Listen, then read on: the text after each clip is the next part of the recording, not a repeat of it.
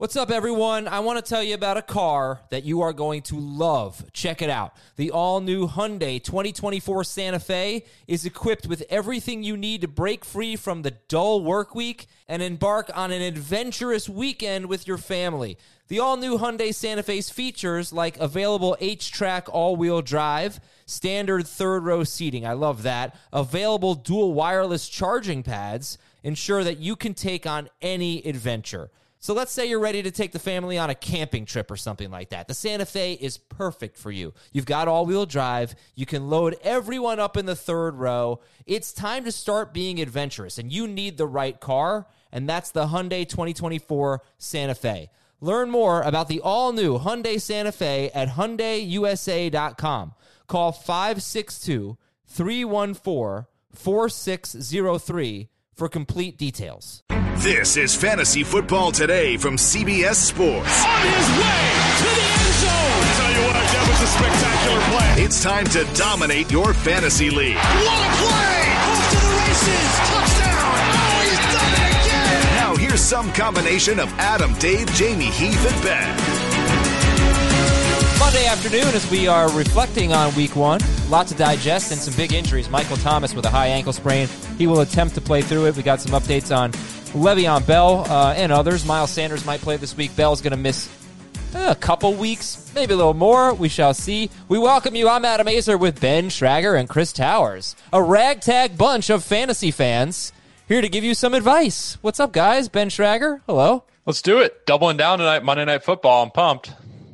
Oh yeah, yeah, me too. I uh, I'm gonna be. I I usually can't make it to the end, but today this time I will. So I'm gonna be staying up. Usually I have to watch to the next morning, like the fourth quarter of that last game. Oh, we'll be talking the next morning. Yeah. It'll just be 2 a.m. To, yeah, we got the we got fantasy football today in five coming out at three in the morning. Ben Schrager and I will be reacting to the two Monday night games and taking a look ahead to the waiver wire. And Chris Towers will be on HQ after the games tonight, so he's gonna be up late as well. What's up, Chris? Yeah, I'm trying. I actually didn't think about that. Am I gonna have to like do HQ at one in the morning? That's gonna be. That's a lot. I can do it. For I don't you. know If what you did I. go to what sleep, did I? I'll step in. What did I agree to? week one is uh is a late week. All right, but we um we we had a great time watching football yesterday and talking football yesterday. So why not do more of it? Michael Thomas with the high ankle sprain ex- expected to try to play through it. They are at Las Vegas, then then Green Bay at home, then at Detroit. Chris, what's your initial reaction to this? it's not good. It's uh, it's definitively bad. That's why you listen High ankle to this show. Are, it is high ankle good. sprains are incredibly tough, and the the fact that he's going to try to play through it, you know, gut it out if you want to, but you know, these are usually the kind of injuries we see lead to a multiple week absence, and I'm just really concerned about what it's going to mean for his production. I'm actually, you know, I never, I've never really ended up with a lot of Michael Thomas in in any of my leagues. I'm not exactly sure why. It's never been a conscious decision, but I did take him in my home league this year, and uh, feeling real good about that after week one. And then Well, the problem is you ankle have to start him. You're going to have to start him. Right. I might Yeah. just try to trade him and just hope that you know I, it's uh, you know I, I don't think I'm.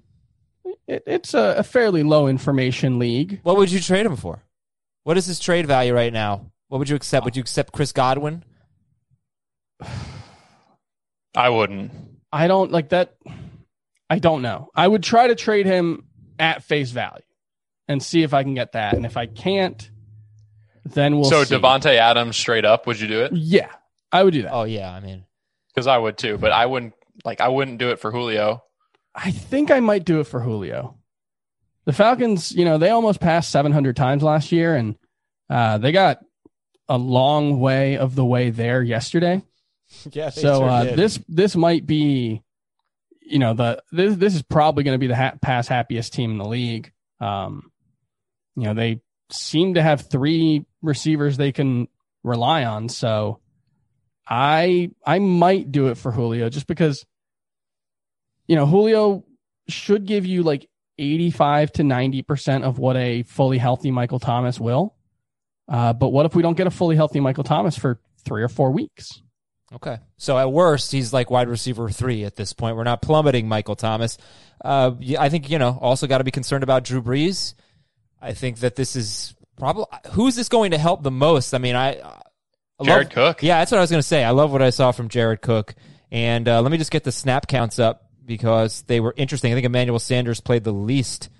Uh, he played fewer snap. So Kamara played 66%, Murray 34%. But you look at the receivers. Tre'Quan Smith, 65% of the snaps. Jared Cook, 65%. Josh Hill, 53%. That's their other tight end. Emmanuel Sanders, 49%. Not a huge difference between him and Tre'Quan Smith, but maybe it's just week one. New They team. also had Smith out there when they were running the ball primarily. Smith was on with Latavius Murray. So I wasn't too concerned for Emmanuel Sanders, but I didn't think Brees looked that good yesterday. And it didn't help that, you know, Michael Thomas had 17 yards, and that's usually where Brees is able to go off with. But I didn't think Brees looked that great. And I think the only guy who really, really benefits is Jared Cook. Obviously, Sanders becomes a flex option, but Jared Cook is in my top 10 for the foreseeable future. Cool. Uh, Tre'Quan Smith is fi- is rostered in five percent of leagues. Emmanuel Sanders eighty one percent. Jared Cook in ninety percent. We got a lot to get uh, lot to get to today. Let's get your uh, your biggest takeaways from Week One. So, Chris, I know you wanted to talk about the Rams running backs, Ben, the Chargers running back. So, very L.A. theme here. Uh, I like this. By the way, I like the song. I love L.A. I actually love that song. I think it's really fun. Ben Trager, you should listen to it. Yeah, of course. Yeah. Um, but anyway, I'm mad at myself for not asking more questions about Malcolm Brown, for not pressing our guys more on Malcolm Brown. I'm not completely surprised by what happened yesterday. 18 carries, 79 yards, two touchdowns. You got to wonder if Darrell Henderson barely played because of the injury. Cam Akers had 14 carries for 39 yards. Brown had three catches. Akers had one. Henderson had none. So, what is your takeaway here, Chris? Malcolm Brown rostered in 40% of leagues. I mean, we were kind of making a lot of assumptions about Darrell Henderson. We barely got to see him play last year. I know he wasn't healthy, but even when he did get healthy, uh, he wasn't good enough to get on the field on a team that badly needed playmaking, uh, especially out of the pa- the backfield in the passing game.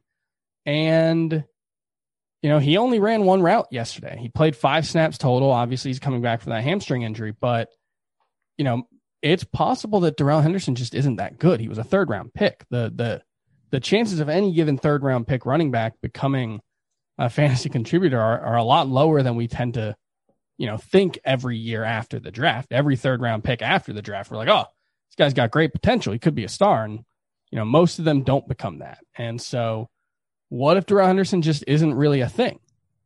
And, you know, Cam Akers ran 21 routes, uh, routes last, last night as well, uh, among his, you know, team high 44 snaps. It's, it's entirely possible that Malcolm Brown just stays in, in a two man timeshare all year. Mm-hmm. I'd like to see the it. way- I'd, well, I'd like to see another week just to see Sure, what sure. Henderson's role is because it could have been just the injury. He's missed a lot of time. Yep. Um, And uh, Akers yeah. missed time in camp. And so, you know, both of those guys, you know, maybe need to get up to speed a little more. Um, but Brown is the top waiver wire target for me uh, coming Okay. into week two. I wrote that in the early waiver wire piece on CBSSports.com. Yeah. So there are some pretty good round three running backs. Tevin Coleman, Duke Johnson, David Johnson, Matt Jones, Kenyon Drake, CJ Prosise, Alvin Kamara, Kareem Hunt, D'Onta Foreman, James Conner, Royce Freeman, Darrell Henderson, David Montgomery, Devin Singletary. Um, some good ones, some bad ones for yeah, that sure. sounds like a pretty 50 50 E Yeah. of players. and it, you know they didn't draft Akers in the, in the second round for no reason. Um, ben, what do you think about the Chargers running backs? Well, I, I think there was a quick reaction at halftime. Ekeler doesn't have a target. Oh no, what's going on? Josh Kelley looks really good. I think Ekeler will continue to have an awesome role, but we just can't forget that, you know, Melvin Gordon was a thing last year and Josh Kelley's probably going to have that role, but Austin Ekeler was still a top seven, top five running back with Melvin Gordon there. So I think the overreaction is on Ekeler. If you can trade for him, great because I think some people are very, very scared. And if you can send someone who isn't in your top 12 running back wide receiver for Ekeler, I'm doing it. 19 carries, 20 touches is encouraging. And I think if there is a QB change, and if we want to blame the targets on Tyrod Taylor, the QB change would help Ekeler. But regardless, 20 touches in this game really, really good. I'm not scared of Ekeler, although the widespread reaction was I am scared of Austin Ekeler. Yeah, actually, that was one of the questions I was going to get to later from the listeners. They they do want to know about Austin Ekeler. I didn't really get the fear. 19 carries is so encouraging. I know Jackson did get, uh, or Kelley rather, did get a touchdown, and he looked pretty damn good. 12 carries, 60 yards, and a touchdown at the Bengals. He is rostered in 42% of leagues. So you're looking at Kelley and Malcolm Brown in about the same amount of leagues. Uh, who would you guys prefer, Kelley or Brown, if you're going on waivers?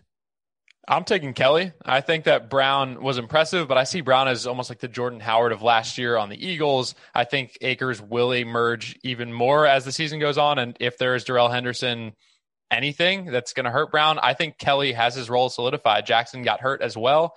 I think Kelley's going to have the Melvin Gordon role in an offense that isn't going to pass that much. So I think Kelley's my priority here.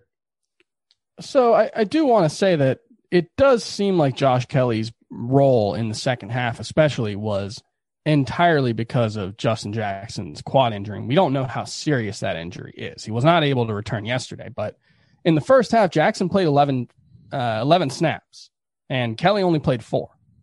And then Kelley got 14 snaps in the second half, you know, ended up with what, 12 rush attempts total? Yep. Yeah. So, you know, he touched the ball in a, you know, 60% of the time he was there, 60, 70% of the time he was out on the field. That's a really high pace. He really didn't play very much yesterday. So, you know, it will be interesting. Austin Ekeler still ran 23 routes. So that's not too concerning. The, the thing that I guess is concerning is Tyrod Taylor only attempted, I think, one or two passes behind the line of scrimmage yesterday. And, you know, obviously Austin Ekeler doesn't need you know, he's not the type of running back who needs to get dump offs and, and screen passes to be effective. He can split out wide and run routes, but uh, Tyrod Taylor was looking deep all of the time. And if that's going to be the case moving forward, you know, maybe it was just one game. But if that's going to be the case moving forward, it I think there is reason to be concerned about Austin Ekeler. Um, he's not going to repeat last year's receiving production. Oh, well, no, of course not. But Tyrod Taylor, in three seasons as the Bills starter, was 18th, 22nd, and 22nd in air yards. Um, right now, he's what, mm-hmm. second or something like that? Uh, he threw the ball a ton. He threw a lot of air yards yesterday. Yes, he, he was second behind Carson Wentz in week one. So I don't know if that's going to be his MO didn't necessarily seem like that was the case with Buffalo. And LeSean McCoy did have a good role in the passing game. So, yeah, we might be seeing an overreaction there on Austin Ekeler's stats. So, uh, Chris, I'm not sure you answered. Uh, we heard Jackson, or we sorry, we heard Kelley from Ben. Who would you rather have, Malcolm Brown or, or Kelley? If I need immediate help, if I lost Le'Veon Bell or uh, yeah, there were other injuries yesterday, but I'm blanking on well, them. But if Marlon I do Mack. need, yeah, Marlon Mack, if I do need a starter for week two, I think it's more likely Malcolm Brown is going to be a starting caliber fantasy running back than okay. uh, Joshua Kelley. And I would also add Nyheim Hines over Josh Kelley. Okay, fair enough. Um, so yeah, Marlon Mack out for the season. And let's let's talk about the the Sunday night game. Twenty to seventeen, Rams over the Cowboys. Rams had the ball for more than 35 minutes. Dallas didn't really have the ball that much, and they could have won the game. I did not like that pass interference call, guys. I didn't like it. I didn't like the fourth down play call either. They should have kicked the field goal. I didn't really have a problem with that, to be honest with you. Uh, but I know a lot of people did, Ben. So I respect. I, I humbly disagree. I respect your opinion, though. I appreciate I, I the liked, respect. I, I can't say I liked the the call, but I appreciate Jalen Ramsey's gamesmanship. Uh, you know, oh yeah, any, yeah. Hey, do we have PFF grades on Jalen Ramsey? Uh, I don't think so. I don't think those are out yet. Okay, would love to know. Is that he? They completed a lot of passes in his direction. He didn't give up big plays, except he did give up a big play, and it got called back on pass interference. Um, but I'm very curious to see what his grade was yesterday. Uh, but anyway, any major takeaways from me? Look, I'm going to say that Jared Goff, even though he only scored 10 fantasy points, didn't throw a touchdown. I thought the Rams offense was humming. It looked really good. They were getting the ball out quickly, which is important because yep. you can't play under pressure from the defensive line. Um, yeah, I, th- I thought if you drafted Goff and you, as a late round sleeper, I don't think you really have to be too discouraged. You just he didn't throw he didn't score a touchdown, but 275 yards, 20 of 31, good start for him. Dak was Dak, just I don't know. They didn't have the ball that much, and Dak Tony Pollard did not play as much as he had last year. Lowest little. snap share. I believe lowest touch share. So it was encouraging for Zeke, of course. It's probably worth noting Dak probably should have been a top five fantasy QB uh, yesterday. Why I know he ended up being like 16th, but he had the 40 yard gain wiped off by a pass interference that probably shouldn't have been. He had uh, there was a touchdown that I think was called back on a penalty, and then he had a rushing touchdown that was overturned on replay. That's he true. was like Yeah. He was not even close though. right, but he was like two and a half feet away from being a top five wide. Uh, Yeah, he played five. Like I, I have no reason to be concerned at all about Dak Prescott. I still think I still view him as a you know top three or four fantasy QB. So going into s- to Monday night, McCaffrey scored two touchdowns. Kamara scored two touchdowns, almost three, had one overturn. Cook scored two touchdowns, and Zeke scored two touchdowns, right? And Malcolm Brown. And Malcolm Brown and Josh Jacobs scored three touchdowns. But the top five picks, four of them have played, and four of them scored two touchdowns. Saquon Barkley, you're on the clock, my friend. Uh, I'm a, I'm not thrilled with. I mean, I said it on the show. I just like nervous about Michael Gallup this year. Yes, he should have had a big game, but that still would have only been six targets for him, which is the same as CeeDee Lamb. Um, 14 targets for Amari Cooper was a little surprising but it just could be a little bit frustrating with Michael Gallup on a week to week basis. Well, the Jarwin news is sad too. Yeah. You know, Jarwin That's with the true. torn ACL, we expected that to be a four, five, four, fourth or fifth target guy for them. So that's sad. I think, look, if one of the guys is getting 14 targets a week and the other two are getting six, or that gets split somehow, I think two of them will be good. But I think it's going to be tough to predict between Lamb and Gallup which which, which one's going to have the better week. I think you're starting all three of them, Well, especially at least in a three wide receiver league. I think uh, you know Gallup did run more routes than than Lamb, but it was pretty close. And I just think they're going to have like seventy percent of their pass attempts go to those three guys. Why wouldn't they? yeah, Those three guys are so good. And, you know, yesterday it was 25 targets total, I think, out of 34 pass attempts. 14 of them happened to go to Amari Cooper. That's not going to happen every time. And so, actually, I think it was even more. It was like 27 targets between the three of them. I think you're going to see more of that and less of Cooper getting, you know, 14 every week. It's going to get yeah, split between the three of them. yeah. It's it's a real luxury if you're an offensive coordinator. If you like the matchup with Amari Cooper, you just keep giving him the ball because he's awesome. But you've got two other really good players. All right, guys. Today, you know, what we're going to do is kind of focus on some uh, snap shares and next gen stats and air yards and things like that.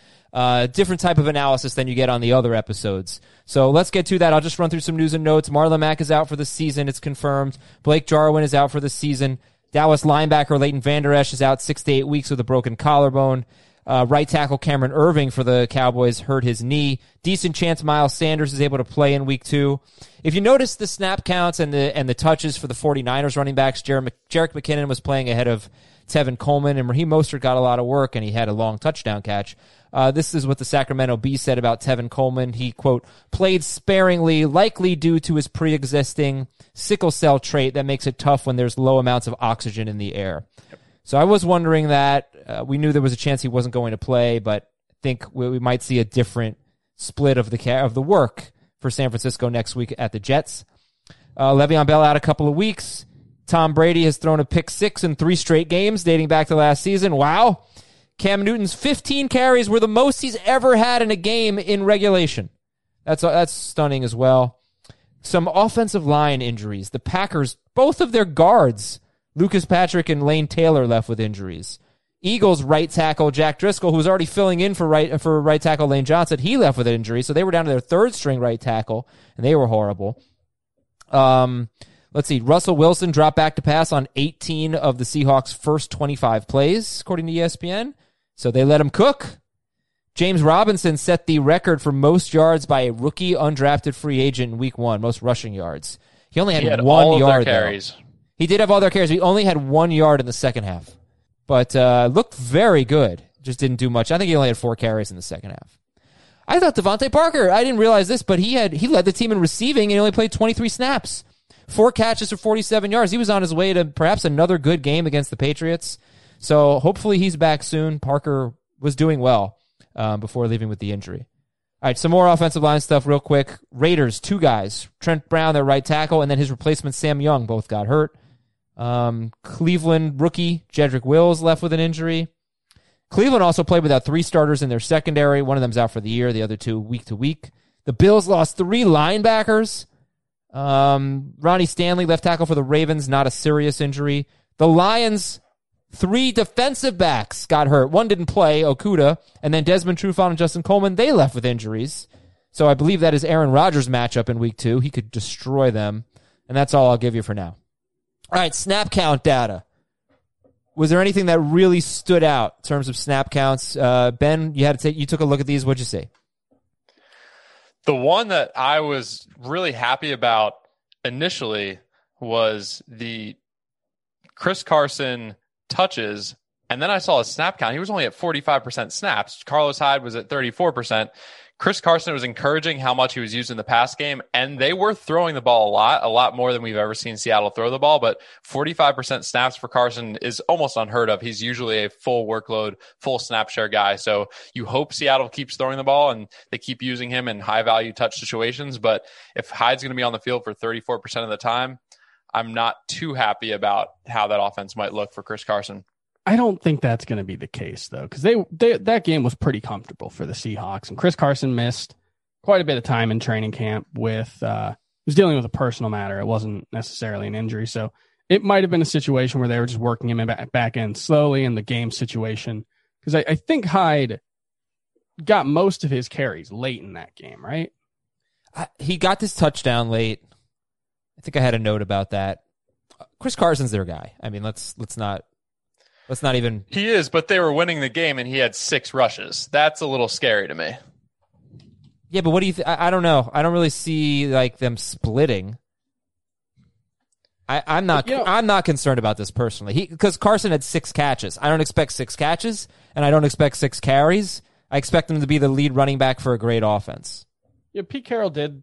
There was a quote where he said like Carlos Hyde's going to have a a significant role. You know, I think we all kind of scoffed at that. You can never really take uh, anything Pete Carroll says Yeah. at face value.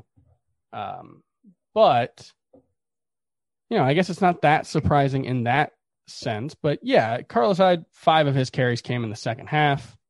Um, I don't know. I'm not that worried. I don't think. All right. What else?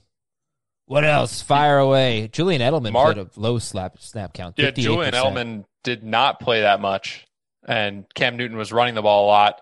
I don't think Edelman's the you know PPR high floor guy like he was with Brady automatically each week this week this year.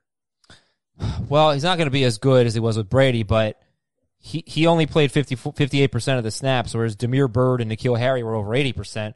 But he's their only good wide receiver, maybe. We don't know yet with N'Keal Harry. Edelman was still Cam Newton's guy. So I don't know. I feel like uh, it's just a worse version of what Edelman's been. I still think he's an okay which number is kind three of what we expected coming into the year. Yeah, yeah, yeah. I wasn't discouraged. Five carries for 57 yards on seven, uh, five catches, 57 yards on seven targets. Yeah, and you know, he did play a relatively low snap share. Damiere Byrd and N'Keal Harry were both over 50. Edelman only had 37. But in terms of routes run, they were actually pretty much all identical.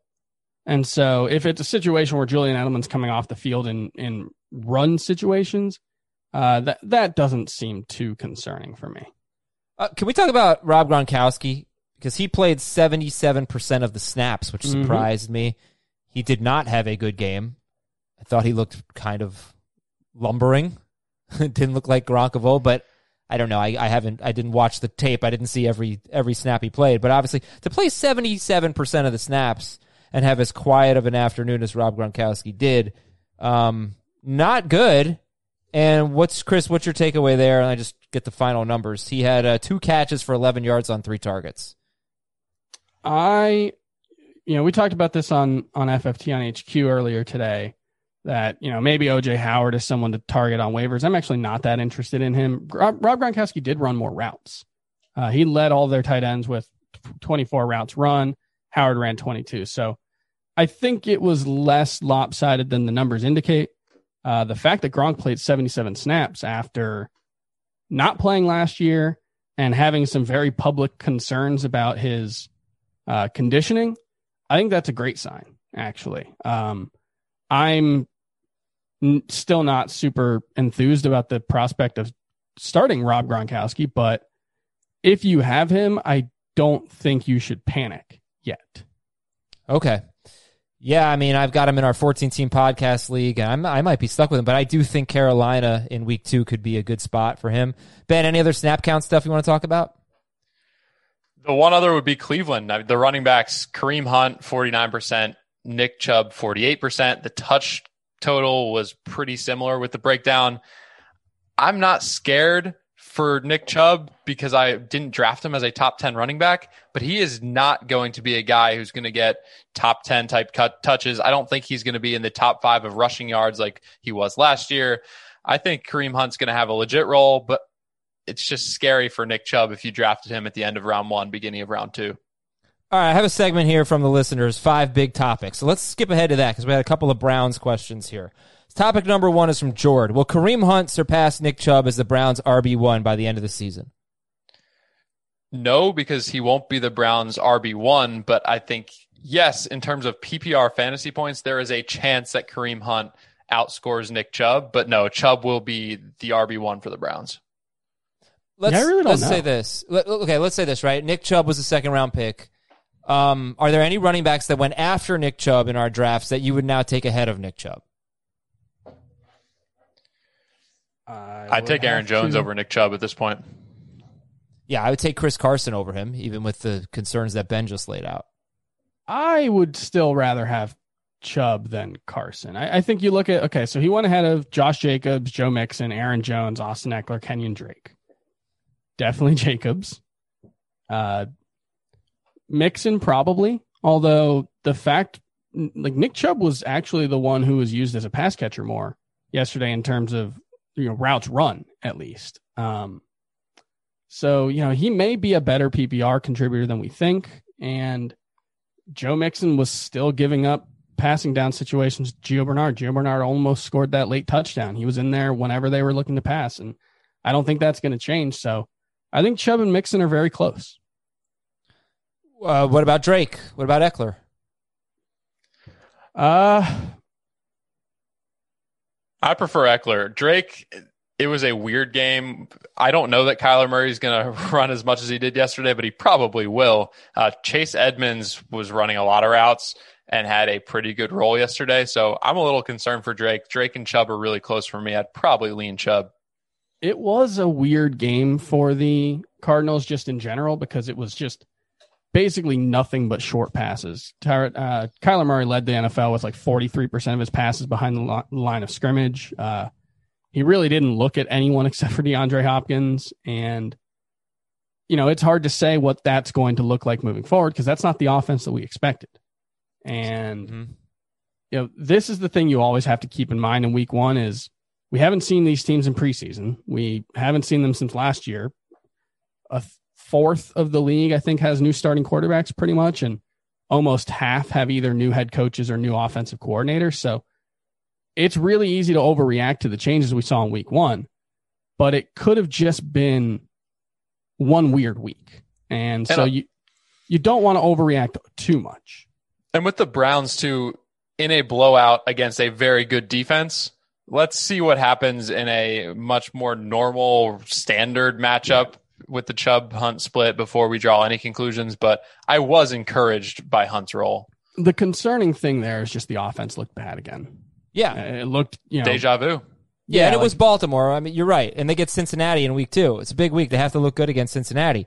But no, the offense looked terrible. And our next question is about, OJ, uh, about Odell Beckham from Jeffrey Garcia. Keeper sell Odell Beckham. By the way, it definitely seems like I'm the low guy on Nick Chubb. I just don't think, like, people are, we have a Joe Mixon question as well. People are kind of nervous about Joe Mixon. And I, he got, he got a ton of carries. We know he's not going to have a huge role in the passing game, but he's not going to have 15 catches. He's probably going to have 35 ish catches, something like that. Um, I don't know. I, I just feel like people are acting like we learned something different about Joe Mixon in week one. No, we didn't. He's a He, workhorse he didn't score a running back. touchdown. He didn't score a touchdown. His his rush average was bad. His offensive line might be really bad, and they had an injury. But what's different? You know, Well, I'll just say these are all reasons why I didn't want to draft Joe Mixon as a first rounder. I didn't want to draft him in the first round. I thought he was a good second round pick though, because he he is going to get a lot of work and he does have a high floor and he's an awesome player. Yeah, I just think he has a high floor, but he doesn't have that top five ceiling. No, And I agree. when you're looking at like what Josh Jacobs did yesterday, I don't care that he scored three touchdowns at all. I care that he had six targets and the other running backs on that team only had four combined. And Yeah. Mixon just it I don't see a role a world where that happens for Mixon. All right, uh, Jeffrey Garcia wants to know: Should we keep or sell Beckham? He had three catches for 22 yards on 10 targets at the Ravens. There's no way I can sell Odell Beckham right now. Everyone who you're going to try to sell to is going to see the, oh, that's the terrible Odell who was not healthy last year, who did not impress. The Browns offense is terrible. Let's see what he does against the Bengals before you try to move him because right now you're not moving him for a top 24 wide receiver. Would you guys rather have Terry McLaurin or Odell Beckham? Odell. I think Odell. DK Metcalf or Beckham? Odell. Odell. Next question is from Shane. Will Pete Carroll let Russ cook rest of season? If the answer is yes, then I will take Metcalf over Beckham. but since we don't know the answer, you know, yeah, we'll it was it was really see. hilarious to see every side of DK Metcalf last last uh, yesterday. He Yeah. was one of four players with at least two uh, receptions o- of 20 yards or more uh, air yards downfield, and he was one of four players with two drops yesterday.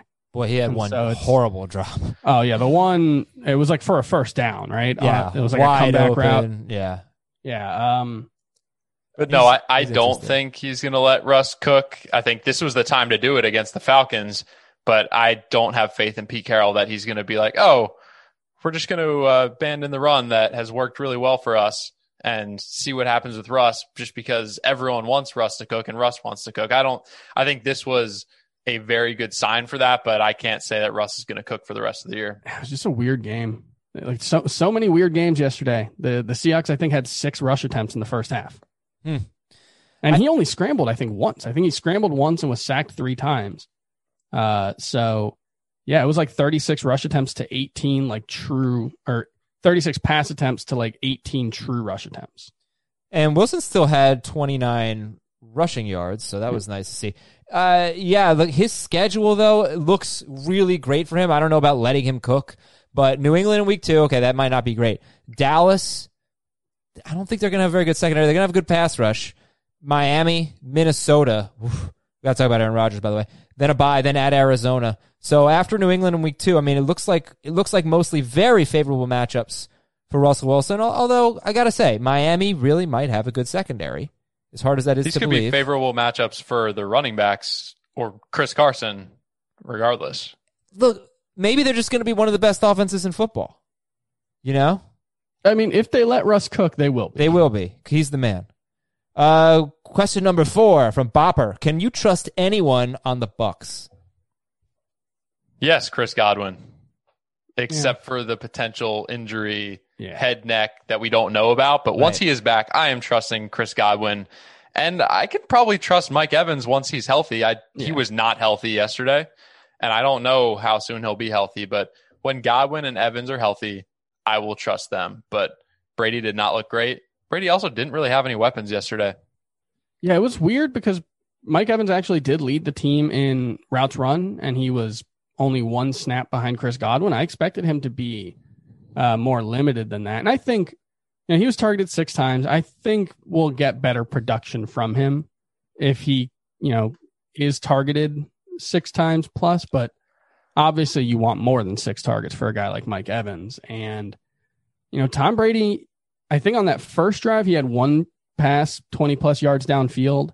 I don't think he had any other pass attempts 20 yards downfield until the fourth quarter when they were playing behind. And so that is the concern with this offense that, you know, this was such a high volume, valuable offense because of the, the deep passing, especially.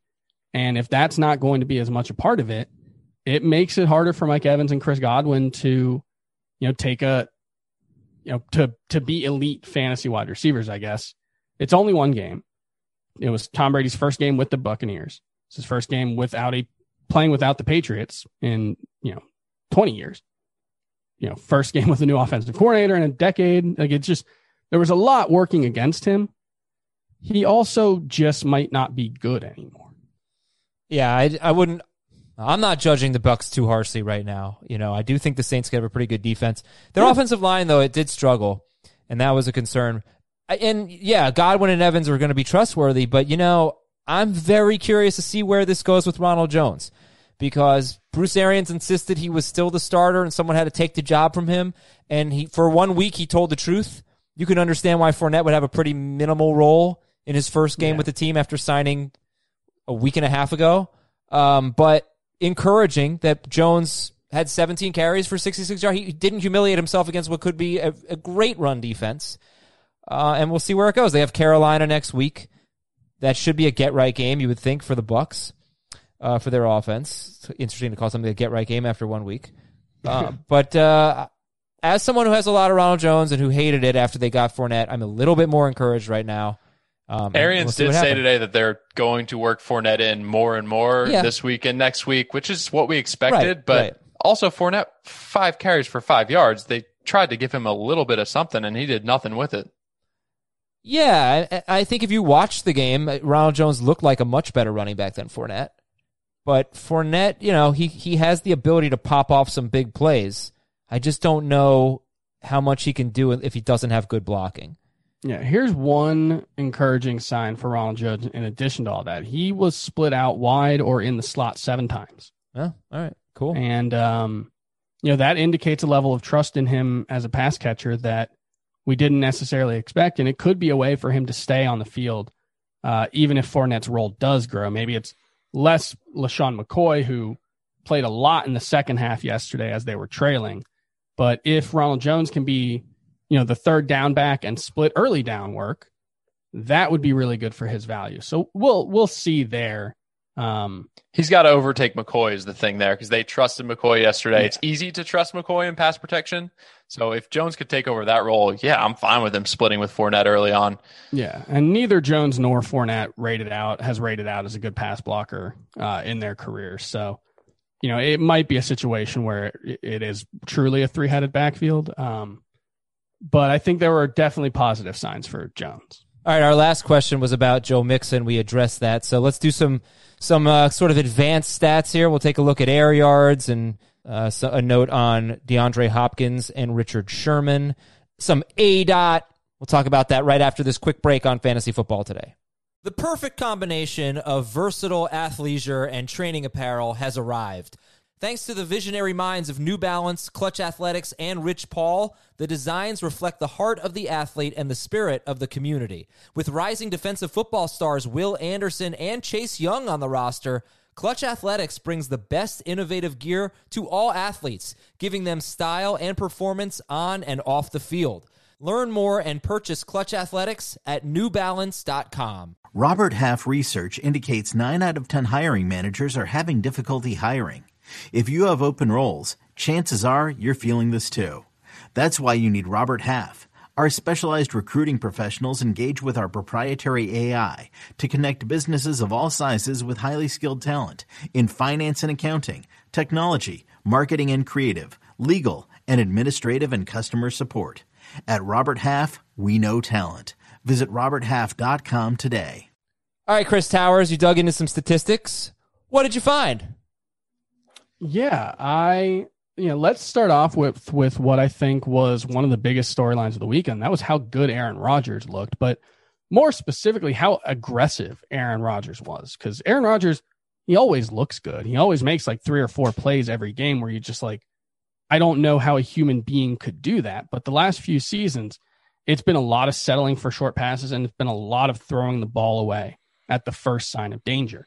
There were still a couple instances of the latter yesterday, but uh, he had the third highest rate of passes that traveled at least 20 yards downfield last uh, in yesterday's games, and that's a really really good sign. You know, uh, I think Marquez Valdes-Scantling and Davante Adams both had multiple. Uh, I think three targets, 20 plus yards downfield. Allen Lazard had one. Uh, should have been a touchdown. They went back to him the following play so he could get that touchdown, which is a good sign. Um, yeah, I think if Aaron Rodgers trusts MVS and Lazard to make plays down the field, then we were all way too low on Aaron Rodgers because he is obviously still a talented quarterback. The issue the last couple of years has just been his approach.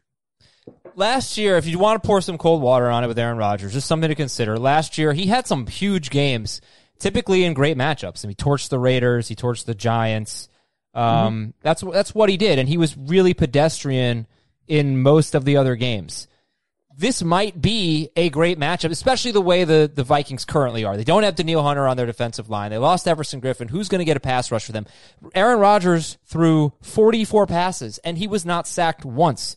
Meanwhile, you've got very you know young cornerbacks. The the the Vikings might not be a good pass defense, which it's been a long time since we've said that. So that would be the pessimistic side, the view of it. What Chris said is the optimistic view. We know he's Aaron Rodgers. Um, did not expect him to throw 44 times. This is supposed to be a ground and pound running team. Uh, so yeah, that's the, the the optimistic side is is right in front of your face. The pessimistic pessimistic side is hey, he took advantage of a great matchup. He did that last year. So we do have to see what, what happens. But uh, Detroit is another great matchup. I just told you they didn't have Okudah in week one. They lost two more cornerbacks, and they already have an iffy secondary. So he should be able to light them up if he so chooses. Uh, what else, Chris? What else stood out to you?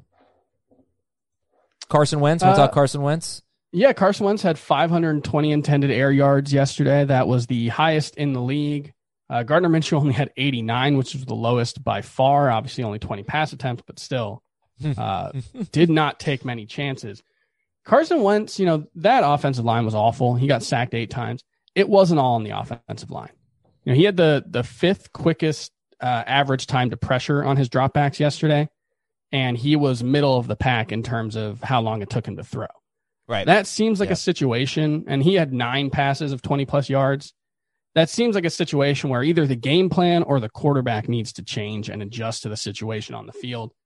Uh, he was too aggressive for, you know, it's not like they were trailing the entire game and needed to play that way. Um, I think it's a good sign if that offensive line gets healthy that he was taking all those shots and, you know, Jalen Reagor and DeSean Jackson, like Reagor. there are guys who can make those plays. Was that?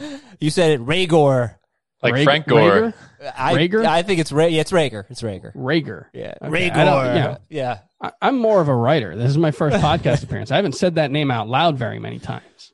Um, so yeah, I think like there was good and bad signs there, but he needs that offensive line to stay to get healthy quickly, uh, or they need to adjust their uh, approach. And either one, you know, if the line doesn't get healthy or they don't change their approach, it's going to be tough for Carson Wentz to be, you know, the the really, really good fantasy quarterback we hope he can't be. And Zach Ertz is their short yardage target guy typically, and three catches for 18 yards yesterday was not impressive.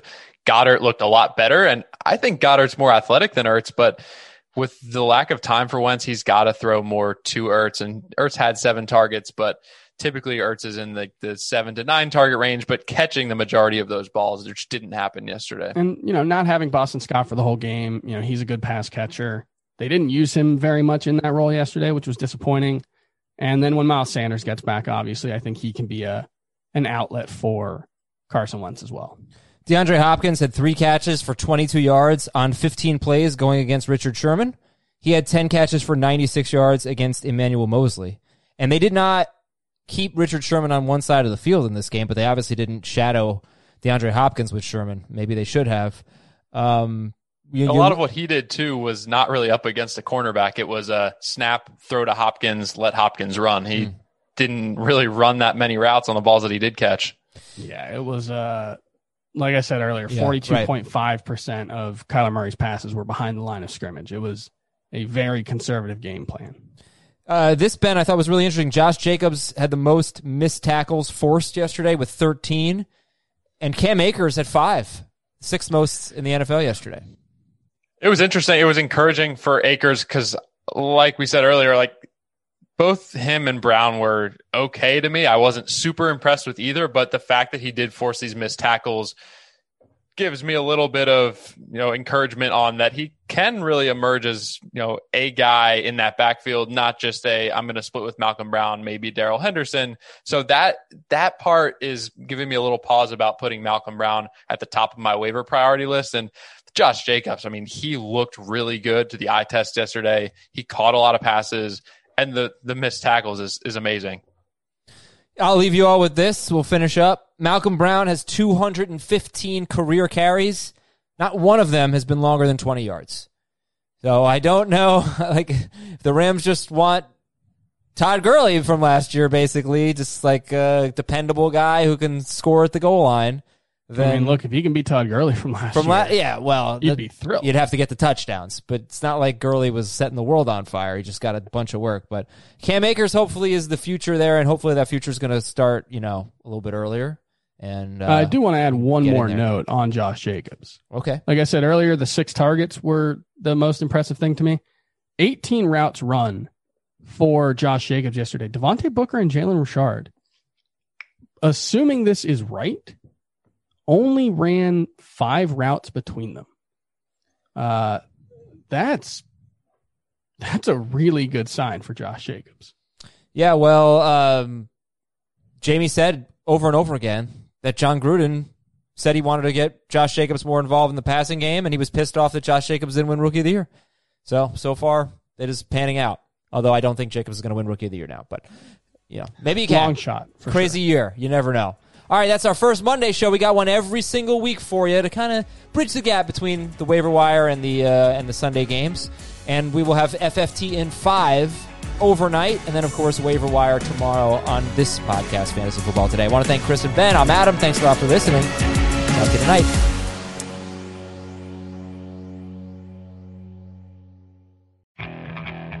Okay, picture this. It's Friday afternoon when a thought hits you. I can waste another weekend doing the same old whatever, or I can conquer it.